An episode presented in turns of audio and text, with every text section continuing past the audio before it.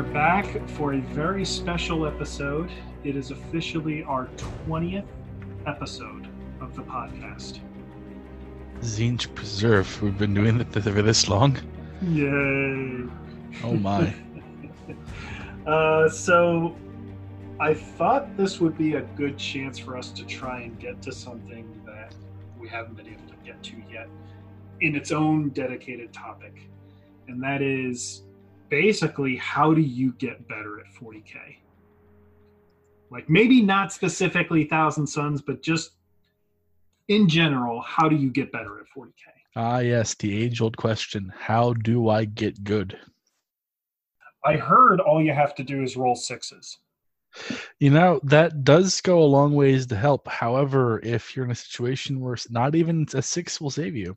All right. Well, I have I have a kind of a few things that I just kind of want to start setting some expectations on here. So this is going to be kind of a different offshoot podcast episode here from what we've traditionally done where we've gotten really nitty gritty like down into a very specific topic on an army what i'm hoping we can do in this is give you some prescriptive actions or things that you can actually do um, in your next game that can help you get better and maybe even just talk about the fundamentals of how i look at the game and how i can walk away with more improvement than I maybe am doing today. So, just to jump in a little bit, 40K is obviously a skill game, just like, or it's a skill playing the game, and playing it well is a skill that you can develop. It's not something all of us are just born with. There, even the really good players at this game are not just born into being that good. They have practiced, they have played a lot. So you have to keep in mind that to get from just picking up the game today to trying to master the game is something that takes an investment of time, right? It, but it can, it's a skill that can be learned just like anything else. So it shouldn't be something that's dawning like there's this mysterious formula to being really, really good at the game. It's really a reflection of the amount of time most people have invested in getting better it's not necessarily that everybody has invested the same amount of time, but it generally takes a good amount of time to get there. Um, a really good example is from a book called Outliers by a psychologist called Malcolm Gladwell. So I'm getting real deep here, guys. Just hang in there. He basically says that it takes about 10,000 hours to master anything. All right, no matter what kind of skill it is that's out there that, that's going to be learned, it takes about 10,000 hours to do so. Um, so you can kind of work back the amount of days and hours and everything that that takes. I don't, I don't think that's going to prove very much, other than that the amount of time you put in is going to be reflective in how much better you get at the game. Though there is some caveat to that. Effectively, you as much as yes, you have to spend the that amount of time you have to spend it doing things that are actually constructive.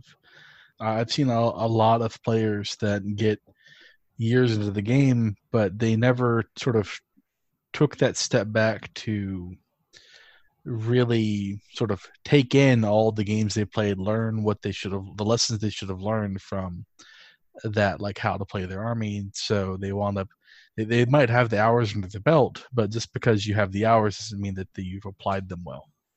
Absolutely. So it's it's more a matter of um, making sure that you're you're putting that time constructively into improving versus just doing the same things over and over again and expecting a different result right and hopefully this video will help you how to do that audio right podcast right. you know what i'm just going to keep living in my own reality and reject your own every time we think we're still every time one one other thing i want to get to here there's this there's a really interesting thing out there called the imposter syndrome. Mike, have you actually heard about this? Um, I, I, might have at some point. It doesn't ring a bell at the moment.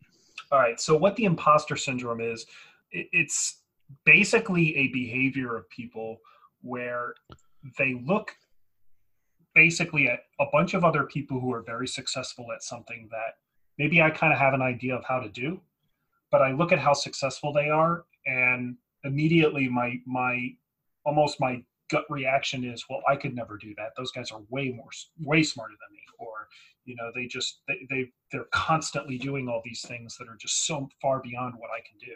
In the science and technology field, we see this a lot with folks because they, um, a really good example of this is if you're like you're a programmer and you're looking at a lot of these people who start up podcasts or blogs and you know they essentially became become e famous with lots of other people in the field people kind of look at that and just kind of assume that they're doing a lot of other things or you know they don't make mistakes. They write you know perfect you know perfect code for that matter. And the reality is is we're all flawed. Like we all make mistakes. And even in 40k there is no such thing as a perfect game.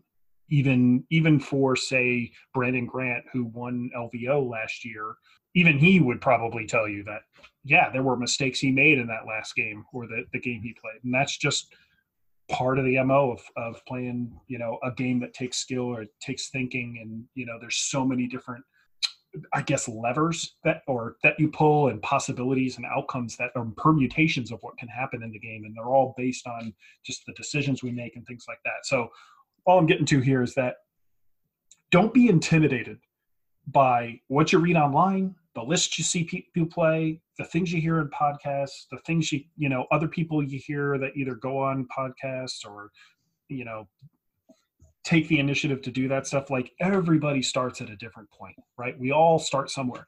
The most healthy thing you can do for yourself is just acknowledge that you know what? I just don't know how to play this game very well. Or you know what? I just don't know how this works or i don't know what your army does. I don't know what my army does. You know i'm i'm just trying to figure this out um, and even if you're someone who's gone to like lots of tournaments and things like that, I've even heard tournament players just sit there and say, hey, you know what? This is really like my third game playing this army. So, you know, just bear with me if I make a bunch of mistakes in this game or something like that. And that level of humility will actually go a long ways towards making it easier for you to picture the things that you do wrong and accept them as mistakes, but then improve from there. So, Mike, I got to, why don't we start here? If we're talking about getting better as a player, why don't we just try and figure out well what makes a good player at 40k? To you, what makes a good player? Okay, so the what makes a good player for me for 40k it comes down to a couple of things. One, you have to be knowledgeable. Um, my my favorite line from the fluff uh, from 40k is knowledge is power guard it well or thousand sons who wield it well. And effectively if you go into a match and you don't know what your opponent's army does but they know what your army does you're already at a disadvantage. And so you should go into every you should go into any game you're going into at least understanding like what the army tries to do mechanically. Not necessarily like hmm, I look forward three minutes into the future and I see what my opponent does. That's bullshit. Nobody can do that. Well, effectively, what you need to be able to do is like, okay, they have these units. I know they do these things. How will I build my strategy around that? And uh, I think, uh, well, not to get too far into, it, but I think a lot of people, as opposed to trying to answer that question, will find will try to build lists that don't have to address interacting with your opponent um, and that's uh, so like the eight flyers, ten flyers, that kind of list. Yeah, fl- flyer spam, um, gun lines, ca- uh, castle builds, stuff like that. The things that, if everything goes according to plan, your opponent will never even get to do anything. Um, the other second portion of it, though, is experience and being able to very naturally play the game.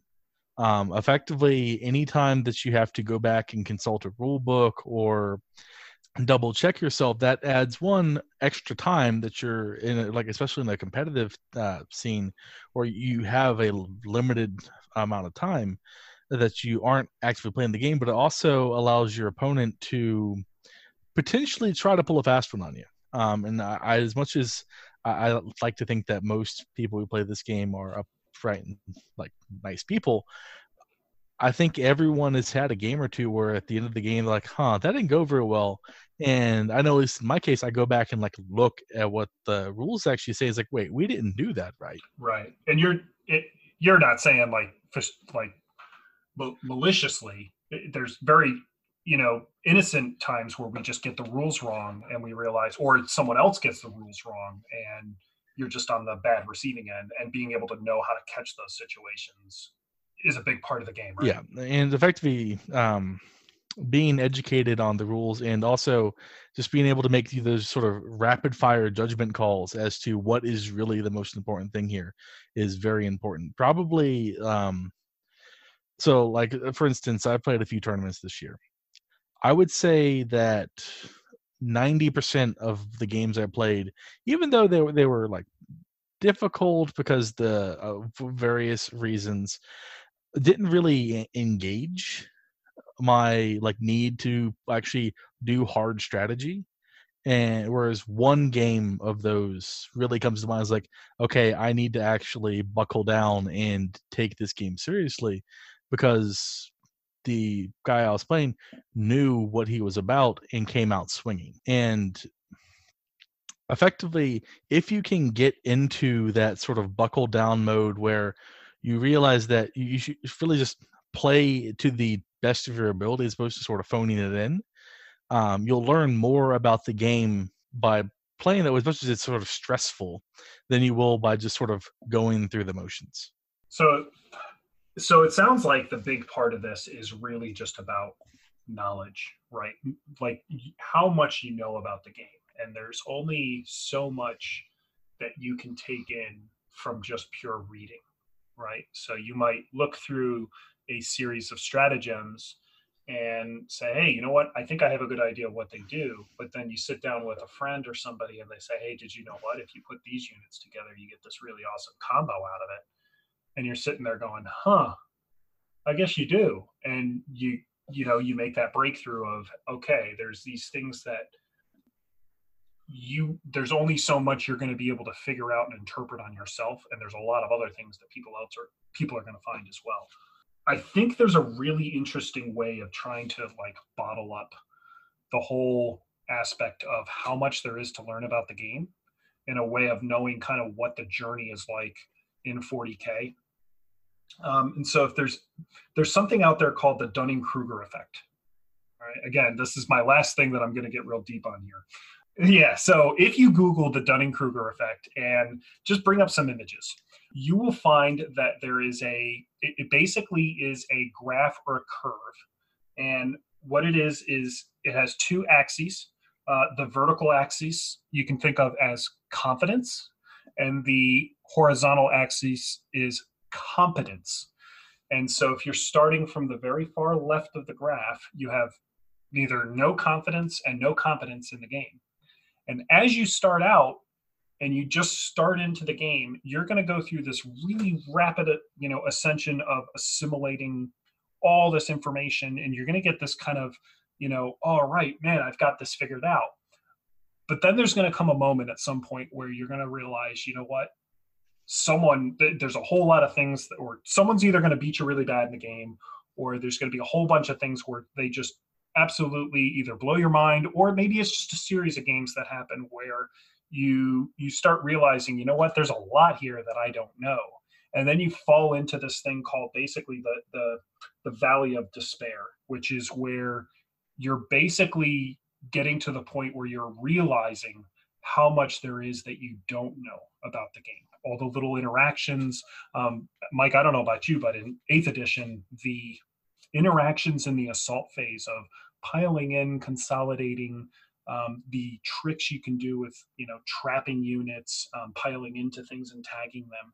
Um, things we've talked about on the podcast. I, for me, that's one of the things where if I just look at like my Dunning Kruger effect curve of knowing the basic rules of 40k, that was one of those areas where I just like my brain just almost like exploded and realized, man, there is so many other aspects to this of what I can be doing yeah. with the art. Um, which that is the one thing is the you you can read a rule book, you can play games, but it's uh, kind of amazing how easy it is to sort of miss simple things. I remember um, after a day at the local games workshop, we, you, me, and a couple other guys went out to um, dinner, and the um, whole trapping units thing had just uh, sort of been discovered. It hadn't really it wasn't a mainstream thing in the meta yet, and having like explaining like using little salt and pepper shakers like how this works and just the look of realization on everyone's at the table like what this meant and the things you could do with it. And i, I think that was as far as i remember that the the first of the sort of the assault phase movement shenanigans that really came out is after that you started seeing things like wait if i just i don't have to charge towards what i move towards what i'm charging so now you had people moving units in the assault phase onto objectives or tagging units that they had no intention of actually fighting just to just it's sort of a, a renaissance of this shenanigan. Yeah. You're talking about basically that next step in the curve, which is the, the last step uh, all the way off to the right of competence where you're getting towards expert and you're talking about your basically what's called the slope of enlightenment um, and that is basically where you're realizing all the different aspects of what can actually be done there. And the only last thing I'll say about that um, before we kind of take a step back here in a second is don't expect that the learning path of this stuff is just like a straight line like if you if you set your goal of here's what like i want to go win tournaments or whatever it is that your goal is in terms of being a better player it's not a straight path to get there you will have days where you make very big strides and you realize you've figured out some things. But then you will also have days where you take steps back, um, or you have periods of time where you plateau um, and you've basically learned what you can learn. You're not regressing, but you're also not going much further yet. And that's just a natural part of learning or, or going along the journey um, and that it's going to be it's going to look much more like a stock chart. Um, if you've ever looked at uh, the stock market or looked at a chart of prices, like a line graph on there um, of a of a stock that's just progressively getting higher and higher over time, it's going to look a lot like that, where it has days where it's up, then it has days where it's down, and then it's just gradually over time you're making your way higher and higher. And that's just the, generally the expectation that you should have, so you don't get discouraged along the way because it's real easy to get into that to, to go through that period of just feeling like man i don't know what happened. There was a time where i was good and now i just i can't win. And on that point before we take a step forward here one of the best suggestions i have for you when that happens is to switch armies.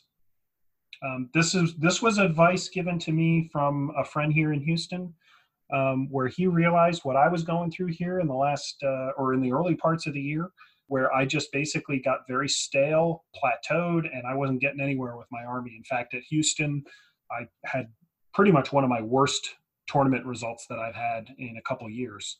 And uh, you know, his his suggestion was, hey, you know what, you should think about playing another army just for a little bit. And sure enough, you know, switching over definitely helps you out, and it, it just gives you a new lease.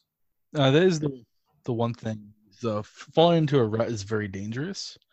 Um, and really sometimes taking a step back if you're not making forward progress will help you sort of clear up the log jam that is your own failure really.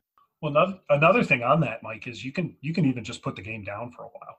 Take a break for a few weeks. Like you can burn yourself out on the game where you just i mean it's just like work. If if you work you know 80 hours a week every single week for you know I don't know how long you can go, but everybody's different of what they can tolerate. You're eventually going to burn your brain out, and you're just going to be this blabbering idiot, you know, not able to actually function. So, but wrapping this all up, it sounds like Mike. One of the things we've identified here is that knowing the game, knowing the rules, knowing your army, um, knowing your opponent's army, things like that, bottling that all up. It sounds like that all falls within preparation right? These are all things that you can do before you even get to the game. There's probably other stuff in here though, right? One of the things, one of the things for me that sticks out is um, a good player knows how to self-assess, or, or at least knows how to seek out criticism from other players on what they did. Very much like how you see people seek criticism on their painting. Um, I know a lot of folks post their the photos of their models that they paint online and they often just see criticism of things they could do better. And much like playing, it's very, very much the same way. The thing I see, Mike, I don't know how you, how what you see here, but the thing I see most common that players that are able to at least self-assess or they go through the motion of asking for feedback is that they don't take it in or write it down. Yeah. A lot of time what I find is that if somebody comes to me for advice as to, "Hey, I played this game, I didn't go very well. What can I do to improve?" I would say that actually the majority of the time um, I, I get justifications for why I played that way or why I played that way. And ultimately, I kind of don't like giving advice anymore because you don't tend to get sort of a constructive response to it. Um, I, I, think a, a, lot of people that are uh, play this hobby um, wind up sort of tricking themselves into thinking that, well, this is the best way to do this, and so I just I need confirmation or well clearly the the guy I played was he's just the list was too powerful and not really distancing themselves from what they had just done and as opposed to uh, sort of approaching it from the standpoint of well this is my stuff and so i should be better. It's just sort of a odd catch 22 because you the, obviously they, they they ask for advice but they don't want the answer that they're going to receive. Right they almost they almost want to be validated that what they did was okay but there was nothing they could do to solve the or there was nothing they did wrong essentially right? Like they did everything right but validate that for me is basically what they're seeking and i've seen even competitive players do the same thing I think the best thing you can do to counter that, what if you have a suspicion that you're doing that, probably it's hard to acknowledge that to begin with, but it's okay. I think the best thing you can do to combat that is get a notebook and at the end of your game, just simply ask your opponent what they think they could you could have done better. Or or another way of asking it is what would you have done that I didn't do in this game? and then just write it down. Don't don't interpret it. Don't you know? Don't try to justify it or really try to understand it. Just write their feedback down. Another thing you can do is just acknowledge the things that you know you could have done better in there and write them down as well. Now, here there's a clear difference between hindsight and decision making. And so whenever I'm writing down things that I did wrong in a game, I'm looking for decisions that I didn't that I didn't make or I made wrong that I could do differently next time. So there's a difference between rolling good, right? Like maybe next time I just need to roll good or maybe next time I need to, you know, move this unit before charging or something like that versus a decision that you actually make where I don't know, a, a good example might be, hey, they had custodes and I thought it would be a good idea to take Death Hex. But most of our stuff uh, has just AP2. So it's falling back from a 2 plus armor to a 4 plus invuln save that they already have. So taking Death Hex on them doesn't do anything. That's a decision, right? That's something that I can look at in the future and I can say, you know what? I don't really need Death Hex because I need to look at the fundamental, you know, math of what actually happens if I shoot at them or or whatever. You're looking for things that you you want to look at the decisions you made. Um, early game is where a lot of that happens. You want to look for the things that you made a decision about that you can look at next time and know how to make that decision differently. Those are the key things you improve on right? Um i know i don't keep a notebook or anything. However i know that um, after a very good game i'll inevitably wind up spending several hours afterwards just sort of slowly thinking it through like like sort of a, step by step replay of if I done this here, if I done that there, consulting rule books, uh, things like that to sort of that way eh, eh, prepare myself so that if I'm ever in a matchup like that again, I know what I should do as opposed to being caught off guard by things that may have surprised me. I think what's key about what you're doing there, Mike, is that it's the game is fresh in your mind, right? Correct. You're you're thinking about it within those few hours right after the game. if you i think one of the things people miss out on by not using a notebook is if you don't have that habit uh, which it sounds like you do uh, but if you don't have that habit writing them down makes it very easy so that if you know you're not going to be able to think about it right there in the moment or maybe you're just really frustrated you just want to take a break and not think about it. If you write it down you don't have to remember all the things that happen they're just written there. So you can just open it up tomorrow. You can you can pick it up and you can say all right look i really fumbled that game. Look at all these things i did wrong. What can i do differently? Let's let's go take a look at the list. Are there things i could change in the list that would help with that you know um, i think this comes down to some things that i i guess factor into the um, the whole you know point of looking at the actual uh, i don't know the the decisions that you make and how you build your army. We all know those guys that basically look on the net or we call them net listers right? And they're folks that that go and they they play the game by looking at works what works for other people. And one of the things that i've always felt that people can't really articulate is wrong about that is the fact that those folks are not learning anything about the decision making process in building the army. They're just simply looking at what someone else used to be successful and they don't have any of the lessons that were that went into crafting that particular list. Exactly and um, i you know just to, to boil it down into an even simpler analogy in sailboat racing it also has a very huge learning curve to it and one of the analogies they always give to people who are like newbie captains in the boats uh, is that the people who first show up will a lot of times they'll just follow the people that keep winning over and over and so their results will be, hey, you know what? They finished third, they finished fourth, they finished second, you know, and that might be higher than you at every every event that you're at. But the problem is is that person is never going to be able to identify the situation where they can make a decision to be first. You know, make that decision that everybody else isn't able to make.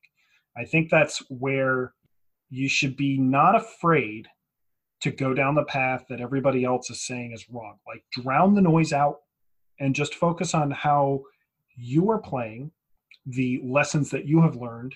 And you know what? Maybe it's okay to take that Land Raider, or maybe it's okay to take that that Vindicator. Maybe you have an idea that'll work. Maybe it doesn't work.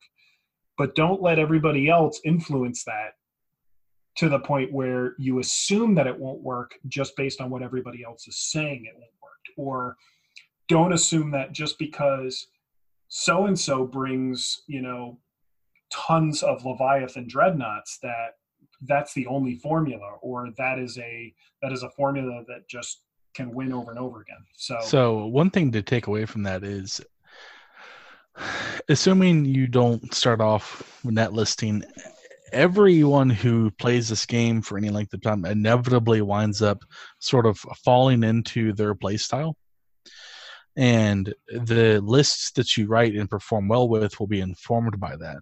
Uh, so, for instance, I tend to play lists that uh, play very aggressively and sort of make what a normal person, I suppose, would consider to be sort of odd choices in unit selection. But because the I always go in with a plan for hey, if I take these things and combine them in this way, it works.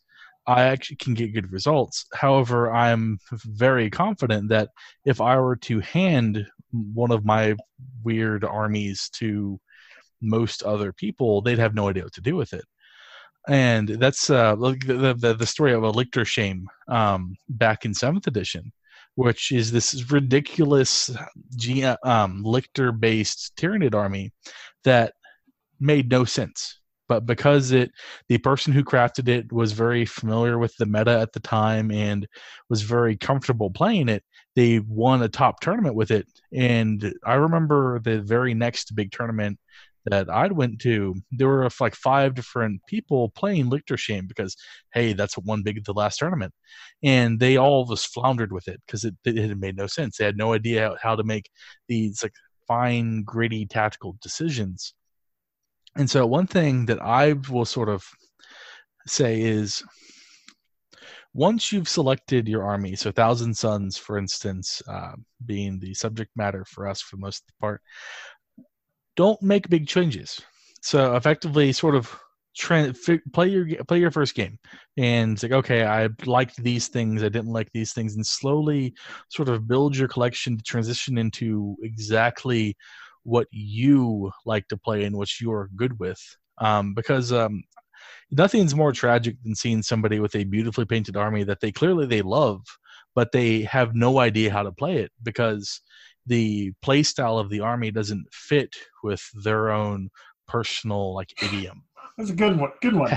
Got the vocabulary word there. Um and so at least on your first army don't make drastic changes um, because ultimately you'll just do yourself a disservice because all that progress you've made learning how to play your army and learning like your matchups and how all these different things interact will be cast aside because as much as the raw rules of the game are the same the little sort of nitty gritty details that make up the a given army that make give it its sort of its soul will be different yeah you um you're almost resetting your journey each time. If you if you change your army or you change your list pretty drastically um, it's one thing to make a couple adjustments um, and on on that the the kind of the helper that i use for that is to use the rule of three which is i generally try to get at least three games or three instances where something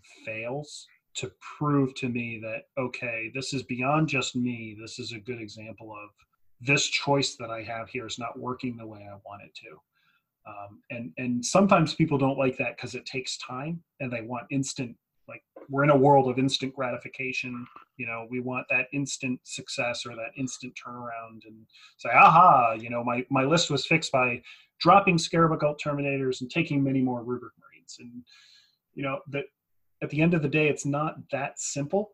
A lot of times it's how you use them. Um, case in point, right now, uh, this is kind of where I am with my Raven Guard list that I'm working. I am at a point where I have played something. I, I basically have aggressors and centurions in my list, and I have played them for a few games now, and I can tell you that they they each do what they should do on the battlefield. Um, so, for example, aggressors put out a boatload of shots, and they are also pretty damn good if you need to charge them in and assault something because they all have power fists. But on the flip side, my Centurions um, have not done very well. And this is kind of the self assessment that I've done so far is that I've concluded that I'm not using them right. And the reason is is I look at the games that I played, I look at what I tried to do with them, and I found some commonalities in that either I threw them out in very vulnerable situations.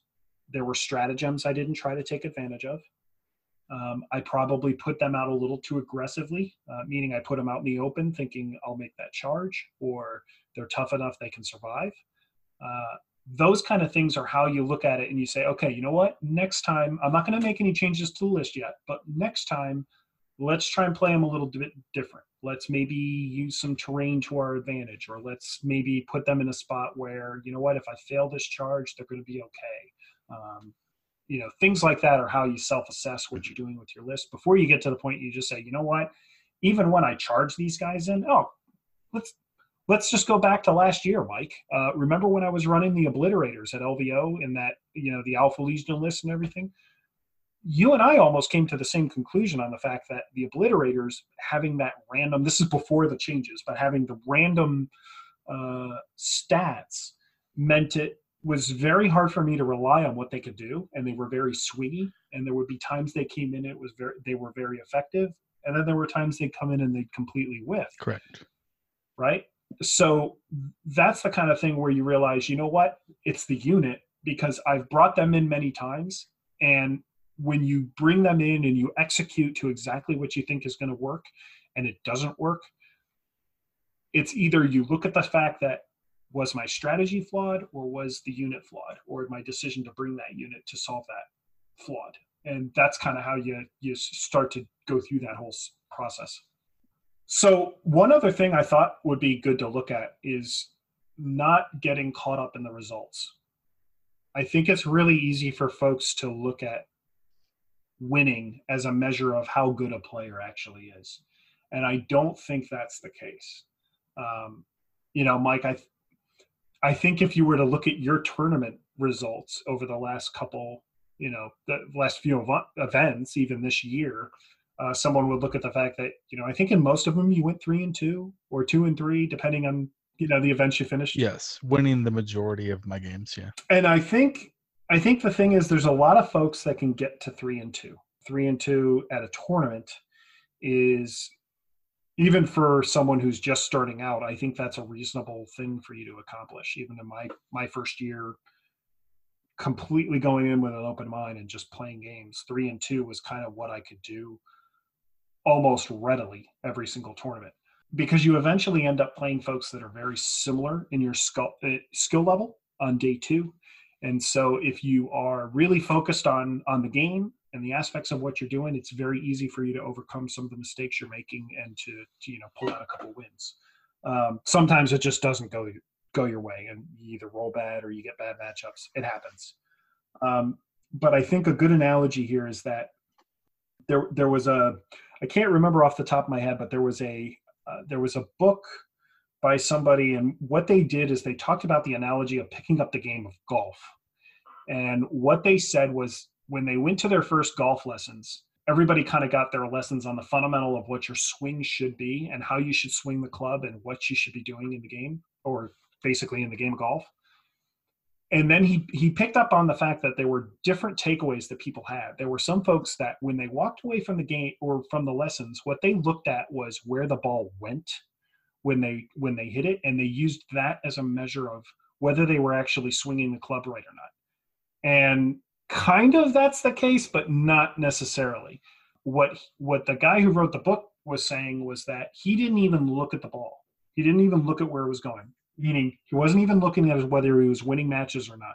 What he was looking at and, and analyzing was was he making the right decisions or was he swinging the club correct? And he would basically just go for like two weeks going to the driving range and just swinging the club, not even looking at where the ball was going intentionally just tr- hyper focusing on just am I swinging the club correct, or maybe today all I'm working on is one little different aspect of it. Um, so maybe you're doing something similar in your game where you say, you know what, I'm playing a practice game this weekend. Maybe the focus for this game is am I am I taking the correct psychic powers, or am I assaulting with my Tzaangors the most optimized way possible? Um, and an easy way is to just look at it and just say, you know, let's say I I put my Tzaangors on the board and I charge and I fail my charge, or I get wiped out in Overwatch or something like that. I'm just hypotheticals there. Are there things I could do differently next time that would prevent that from happening? And just focusing on just one or two aspects of the game to try and improve on. And that is the one thing of things that again, getting your hours in and in a constructive manner um, is very important just to sort of to reiterate that point. And effectively be proactive in your gaming to steal a, another personality's favorite word. Um, the, the idea being that if you're going to play a game make sure you're alert and paying attention to what's going on not just because it, that'll help you win but also so you can notice the things that will allow you to improve on what you're already doing other other thing is okay. So uh, when I started playing, I uh, played at a Games Workshop store um, throughout the four years of college until that store shut down, and then a friend um, started doing a Garage 40k. Literally, it was the same four people once a week, every week. We'd play the game, and we wound up being very stagnant. Not necessarily because we weren't learning things, but because we only ever saw each other we were the only people that ever played against each other. We didn't really have a good grasp of what everyone else was doing in the game. And so what ultimately wound up happening was two of us wound up winning the majority of our games. The other two were getting frustrated. And then we went out to a local store just because I think the garage was being fumigated or something. This, hand of fate intervening. And the two guys that were getting frustrated with the game played some other people. And what they discovered was that they'd actually had gotten very good at the game. But because they'd gotten so entrenched in, well, this is how this is always going to go, they had stopped thinking critically about how the game was going. And it's effectively they were sort of phoning it in. Um, whereas opposed to me and the uh, other friend who would change our lists every time, just to start doing weird, sort of dumb stuff. Because at this point, it's like, okay, we know what our good lists do. Let's figure out what what we can do if we bring these other sort of suboptimal builds. So it's like, let me see if I can make this bad idea work, right? Yeah, and uh, doing that actually, like taking a subpar list, can do wonders for sort of making you appreciate what a fine-tuned list does. Um, that was actually probably the single funniest game I've ever played. Was we um, we, we had a really bad game the week before. Literally, just stomped our the two chaos guys into the ground so bad that they just like I don't know if I want to play this game. Was there okay? Is we need to do. You take my codex, I take your codex. Each of us designs a list for each other as bad as possible. Like I'm talking third edition bad, where you could literally on like your sergeants exchange their bolt gun for a storm bolter and then exchange the storm bolter for a shotgun and then exchange the shotgun for a thing that doesn't do anything. And wound up paying like 50 points to do nothing. And um, at the end of the whole thing we wound up with these just horrible lists. Like so inefficient. It was actually it was kind of remarkable how bad they were and we actually won with it, won with them.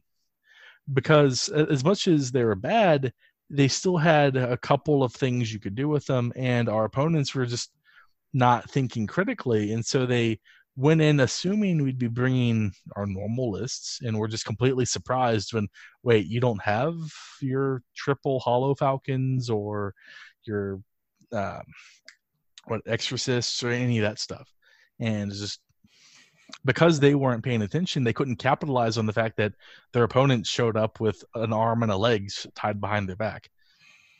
Um, and that's the the sort of sort of highlights for me the importance of being proactive in your game, um, and that you go you have your list uh, decided before you even know who your opponent is most of the time. You make your choices and you go in with a plan, and based off of not what you brought, but based off of the combination of what you have and your opponent has.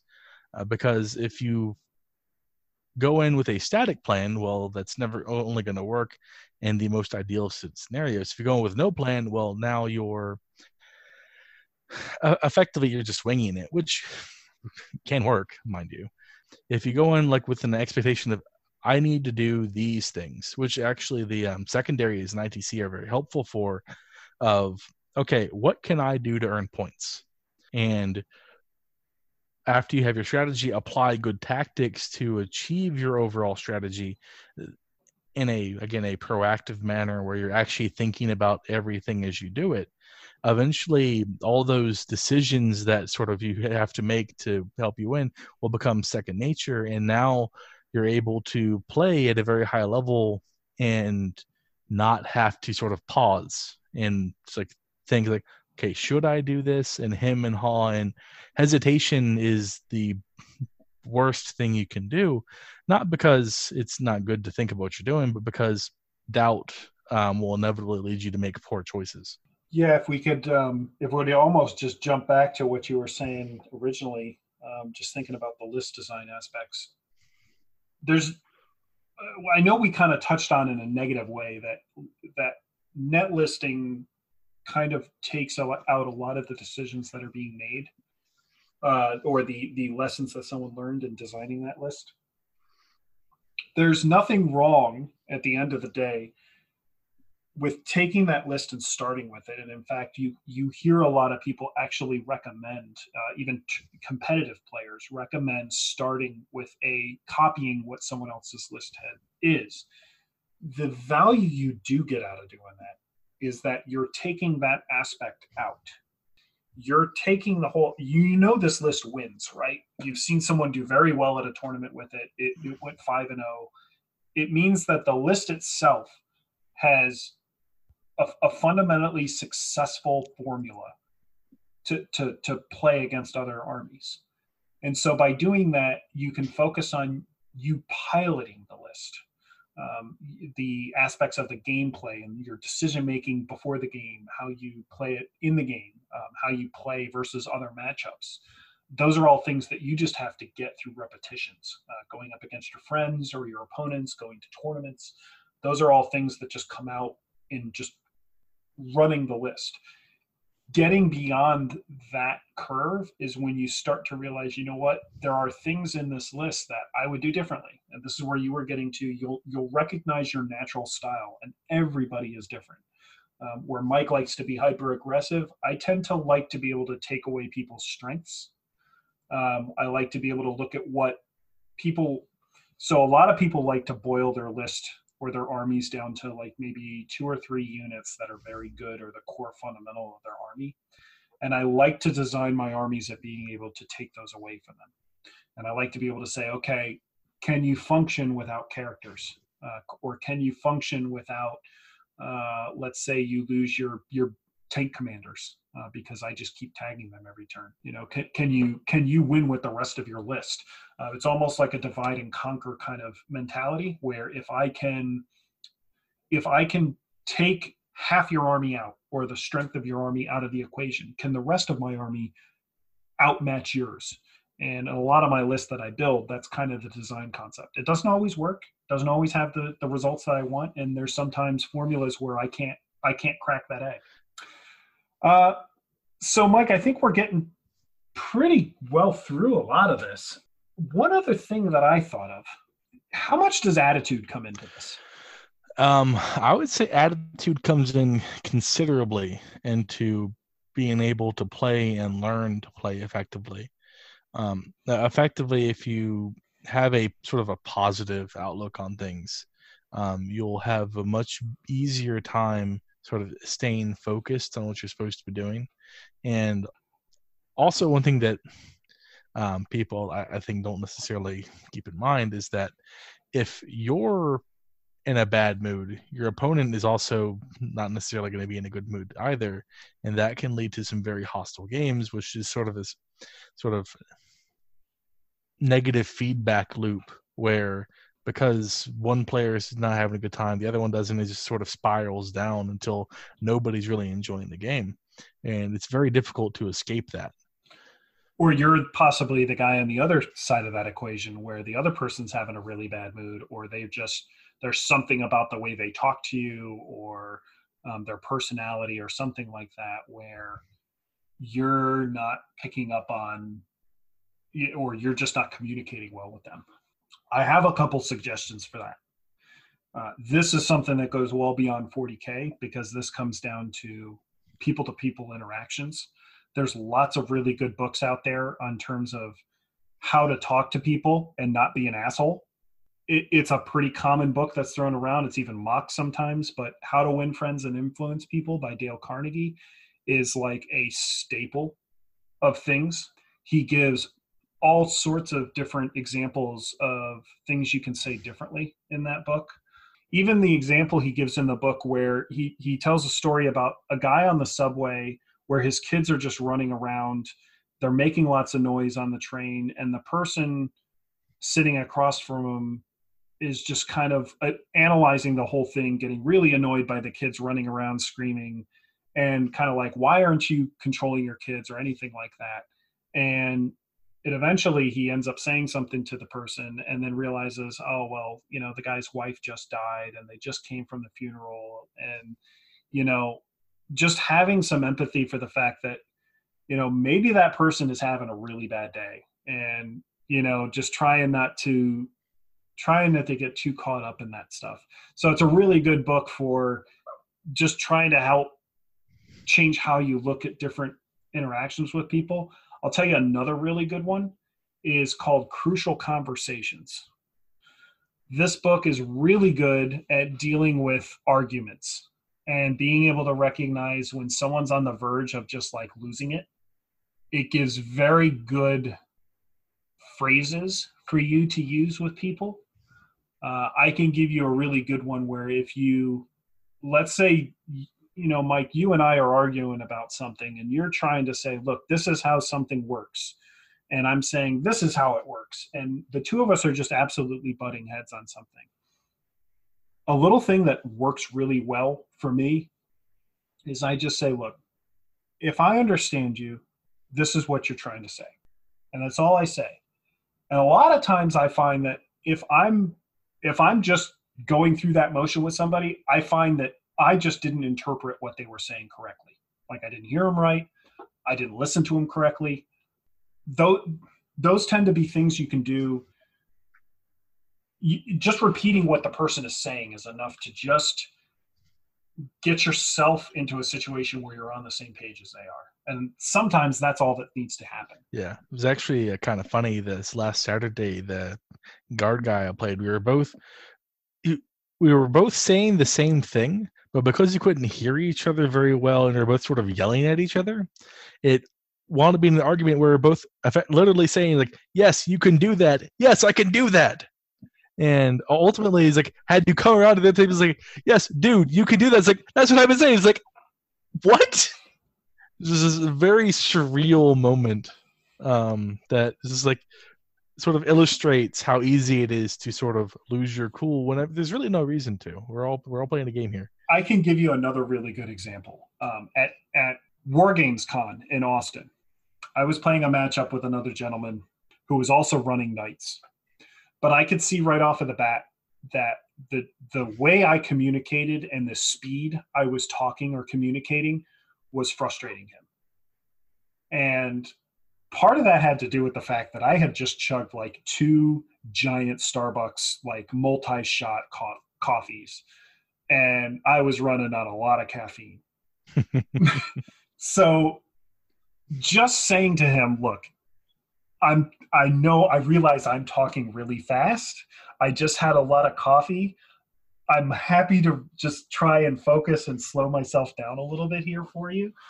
And I think just acknowledging that on the table to him can go a long ways towards lowering his frustration level and actually helping him enjoy the game a little bit where you know he's just like man this guy is hold on a second. You just explained like five different chain reactions of what you're doing and i haven't got a clue versus like him just throwing his hands up and just you know like i'm i'm done. You know you can't you can't do this or you know i don't know what you're doing or anything like that. And it i think it just comes down to just it's not reading people. It's more just trying to re- be self-aware of when you might be doing something that's frustrating your opponent. Like you know you know in your head you're thinking you know what? I think this is something i can do but i don't know the full sequence of how i do it.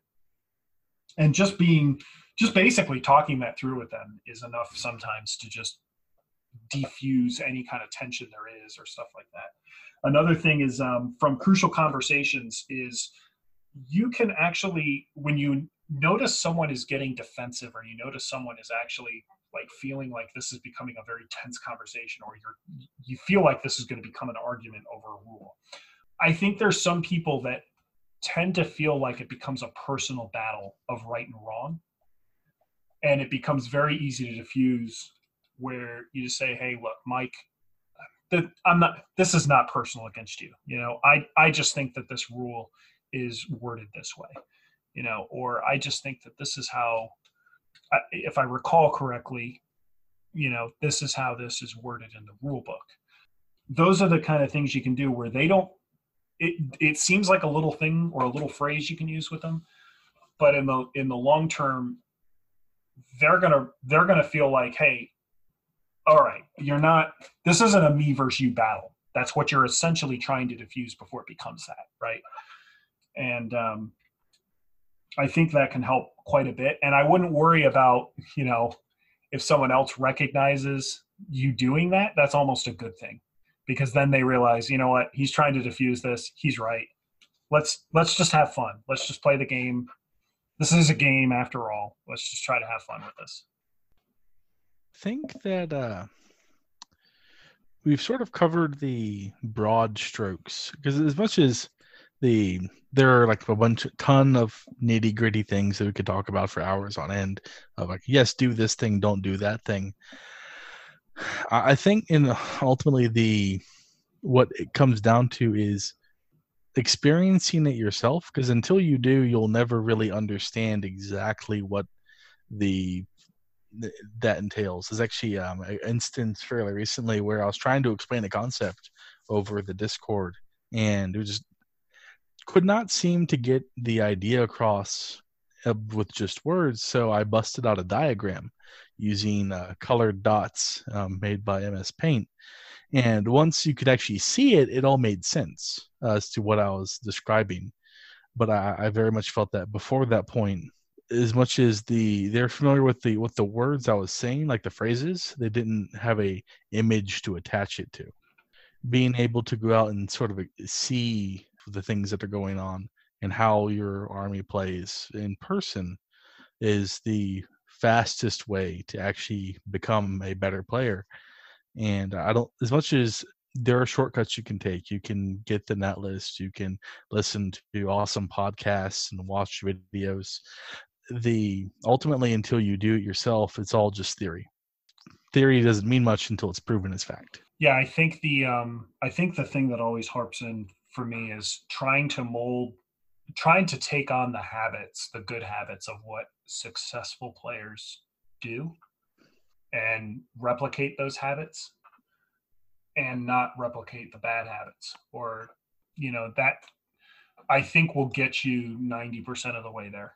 Um, there it's very hard to in a lot of these cases or a lot of the things that we've brought up here it can be very hard to make progress in some of these things without someone coaching. So if you do have someone who's willing to be very honest with you, very blunt, um, it might take you some time to earn some trust with each other. But being able to get that frank feedback from somebody is super valuable, where you can just sit down and and say, look, this is what I'm trying to do with my list, but it's not working. What do you recommend I do? And maybe that's the kind of thing where you just sit back and you go, you know what? Let's take anything that I think is going to work and just throw it out right now. And I'm just going to automatically just go with what they're saying and try it out. The worst that can happen is that it doesn't work, right? That it doesn't improve the situation at all. But if you think about it, what you've actually done is you've actually just proven that, you know what, maybe this whole thing that I was trying to do to begin with isn't going to work at all, and that I can just move on to something else rather than you know kind of double down on your own ideas and just continue to push the the the concept further and further thinking you know oh if i just add this or if i just do this or if i just get this matchup or you know things like that where you know it, it, that could take you a while to come to that same conclusion. So it can be real helpful i think to have your friends um, or at least just have a you know just like an upfront contract with them where hey you know what? I, I really am just trying to get some feedback out of this game. I'd really like to know what you think at the end of this. Like what am i doing different what could i have done differently? And then maybe they when they're playing that game with you can can analyze those things and notice you know hey you know what? I would have done this differently. I can think back to warzone houston. I had five matches that it, during that uh tour or sorry uh, war games con in austin. I had five matches. There was only one player in all five of those matches that at the end of the tournament or at the end of the game uh, said to me, "Hey, you know, what do you think I could have done differently?" And uh, you know, I got to kudos to Nick Gower because that's who it was, and that was one of those games where I just I looked at it, I gave it the best thought I could, and I felt I actually felt bad because I didn't have very much feedback for him, and it was just kind of one of those things where I just said, I don't know, man, because you had poison, I had chaos knights, and you pretty much tried to play an objective holding game, which is all you really could do when you looked at our two armies and matched them up. And that just didn't. You had some bad rolls in there and some critical situations. They didn't go the way you thought it, they were going to go. And you know, at the end of the day, from a decision standpoint, I couldn't find a decision that he had made that didn't or a decision where I would have maybe done it differently. You know, and that's kind of the key is is trying to look for those decisions. A, a really good one just for you folks, if you're just starting out and getting into competitive stuff, here's a really good one for you. Just ask um, at the end of the game if there are secondaries like the the secondary objectives that you take in ITC matchups. Um, that's a really really good one to try and get feedback on, and it's real easy um, because most people know what people take against them, um, and if you play enough matches, you'll find that there's common secondaries people take against you. And sometimes people just start to adjust their lists to try and make it so that they can't take those secondaries against them or max them out anymore. But but a very good example is just this past weekend at our local tournament uh, i was asked uh, at the end of the game just you know hey what secondaries would you have taken? And i said well you probably should have taken this one instead and i kind of t- talked through the reasoning about it and you could see yeah, they they could definitely see how that worked, you know, and and how that affected the game. Well, am I am I forgetting anything? Um, I, I mean, I don't think so. What was was there something? Well, you know, one way I know you can get better is if you can just admit that Magnus did nothing wrong. Oh, you know that that is the critical to um, your dice will roll nothing but fives and sixes. Yep. Magnus guarantees. Yep. So just admit to your opponents Magnus did nothing wrong, and yep. uh, you will win. As simple yep. as that. Every time, sixty percent of the time.